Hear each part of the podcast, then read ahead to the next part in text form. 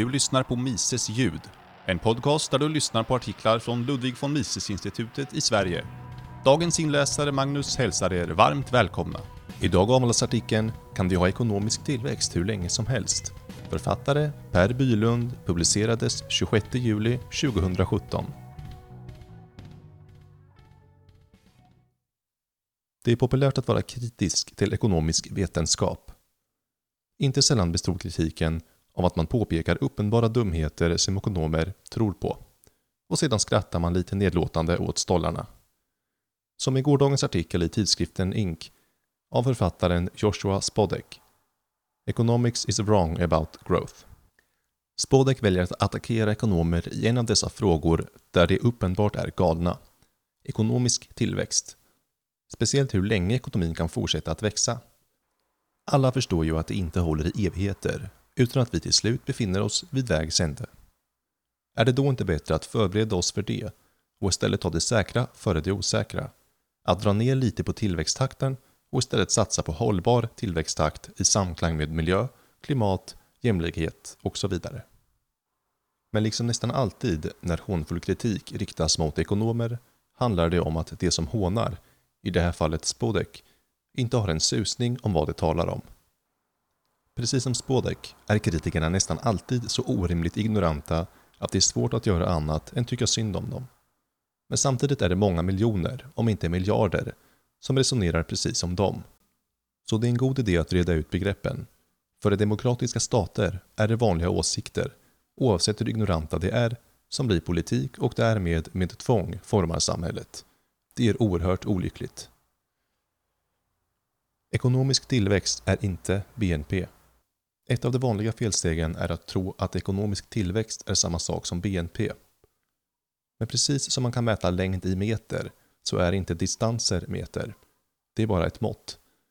Men BNP är dessutom ett oerhört dåligt mått på ekonomisk tillväxt som missar helt huruvida värde faktiskt skapats. Med andra ord är BNP ett trubbigt mätinstrument som dessutom missar målet. Ekonomisk tillväxt handlar helt enkelt om att kunna tillfredsställa fler behov och önskemål. Det är vad man i ekonomiska termer kallar värde, vilket uppstår när ett önskemål eller behov tillfredsställs. Värdet är alltså något som konsumenten upplever. Det entreprenörer och producenter sysslar med är alltså att försöka skapa sådan tillfredsställelse, vilket konsumenter är villiga att betala för. Den som gör det på ett bra sätt, det vill säga skapar mer tillfredsställelse än produktionskostnad, skapar vinst i form av värdeökning, värdeskapande. Denna delas mellan konsumenten, som tillfredsställs, och entreprenören, vars kostnader täcks med råge.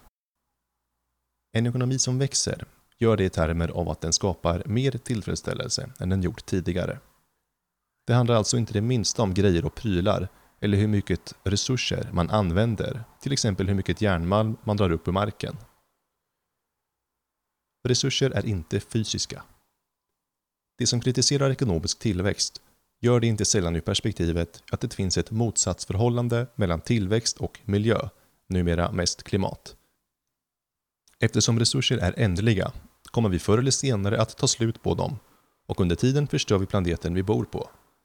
Mängder av romaner har skrivits just på det temat att vi dödar planeten vi bor på eller, inom science fiction, att det redan har kommit så långt att resurserna är slut och mänskligheten måste dra vidare till nästa planet att exploatera.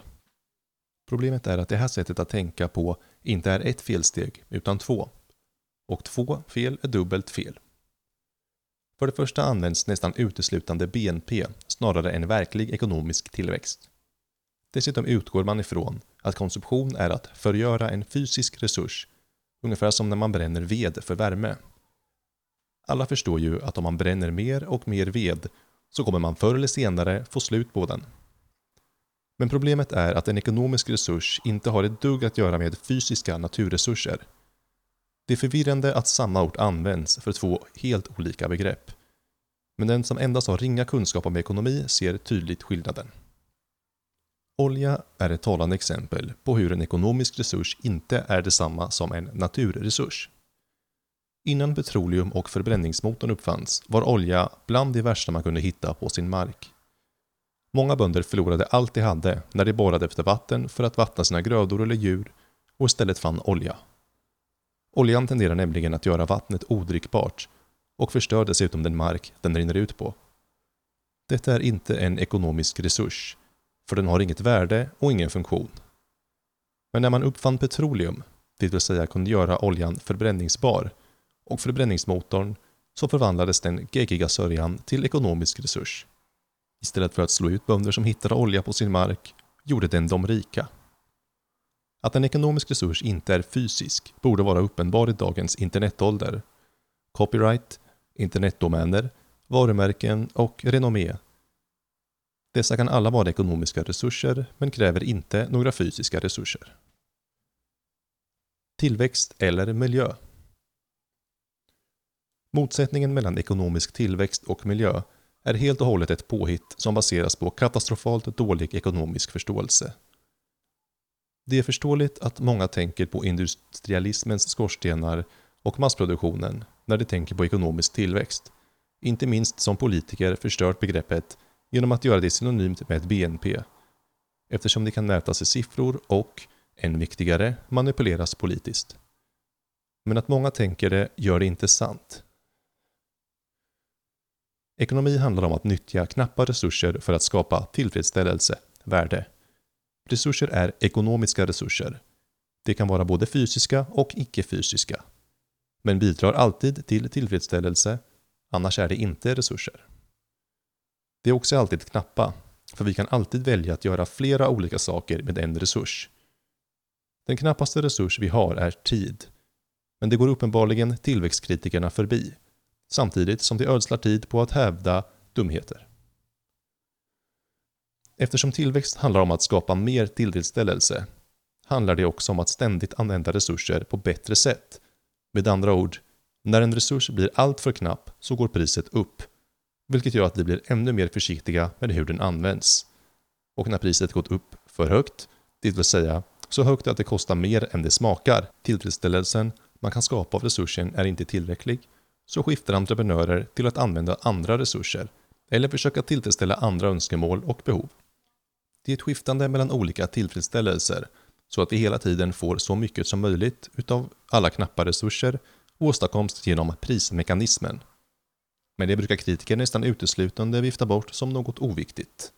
Fast om de verkligen brydde sig om användandet av resurser, inte minst de resurser som är fysiska, och förstod något om ekonomi så skulle de inse att marknadspriset är deras största bundsförvant. Bakvänt värde Av någon anledning har väldigt många människor fått för sig att värde är något objektivt och fysiskt. Att verkligt värde handlar om att förstöra naturresurser. Men det är helt bakvänt. En resurs har ett värde, det vill säga är en ekonomisk resurs, endast för att den kan bidra direkt eller indirekt till tillfredsställelse. Med andra ord, en resurs som olja är värdefull endast för att den tillfredsställer riktiga människors verkliga och upplevda behov och önskemål. Om människor inte vill ha det olja kan bidra med så har oljan inget värde och är heller inte en resurs. Ökad produktivitet betyder med andra ord att vi kan få mer tillfredsställelse av färre resurser, inte att vi oåterkalleligt använder mer av det vår planet erbjuder. Så vad betyder det för den ekonomiska tillväxten framöver? Ja, inte betyder det att vi snart får slut på resurser, för sådana skapas snarare än förgörs. Den ultimata resursen är människor, inte minst människors påhittighet. Det är härigenom vi får ut mer av mindre. Och det är ju detta som är ekonomisk tillväxt. Med andra ord bör vi kunna utgå ifrån att tillväxten ökar snarare än saktar ner. Det vill säga att vi får mer tillfredsställelse och därför mer och mer värdefulla resurser. Faktum är att verkligheten är ganska precis tvärtom mot vad dessa kritiker tycker är så uppenbart. Och det är väl detta som gör att så många har svårt för ekonomi. För det är en vetenskap som visar att saker och ting inte är vad det vid första anblicken ser ut att vara. Väldigt ofta är det egentligen tvärtom, vilket är anledningen till att försök att lösa problem med politiska medel alltid misslyckas.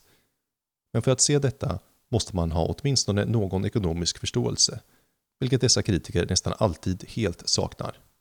Det är helt enkelt väldigt pinsamt att lyssna på dem, men många gör det trots allt, vilket gör att vissa till och med har som karriär att fläcka ut sin okunnighet gärna i bombastiska termer. Vem kunde väl ana att ekonomisk okunnighet kunde vara en resurs?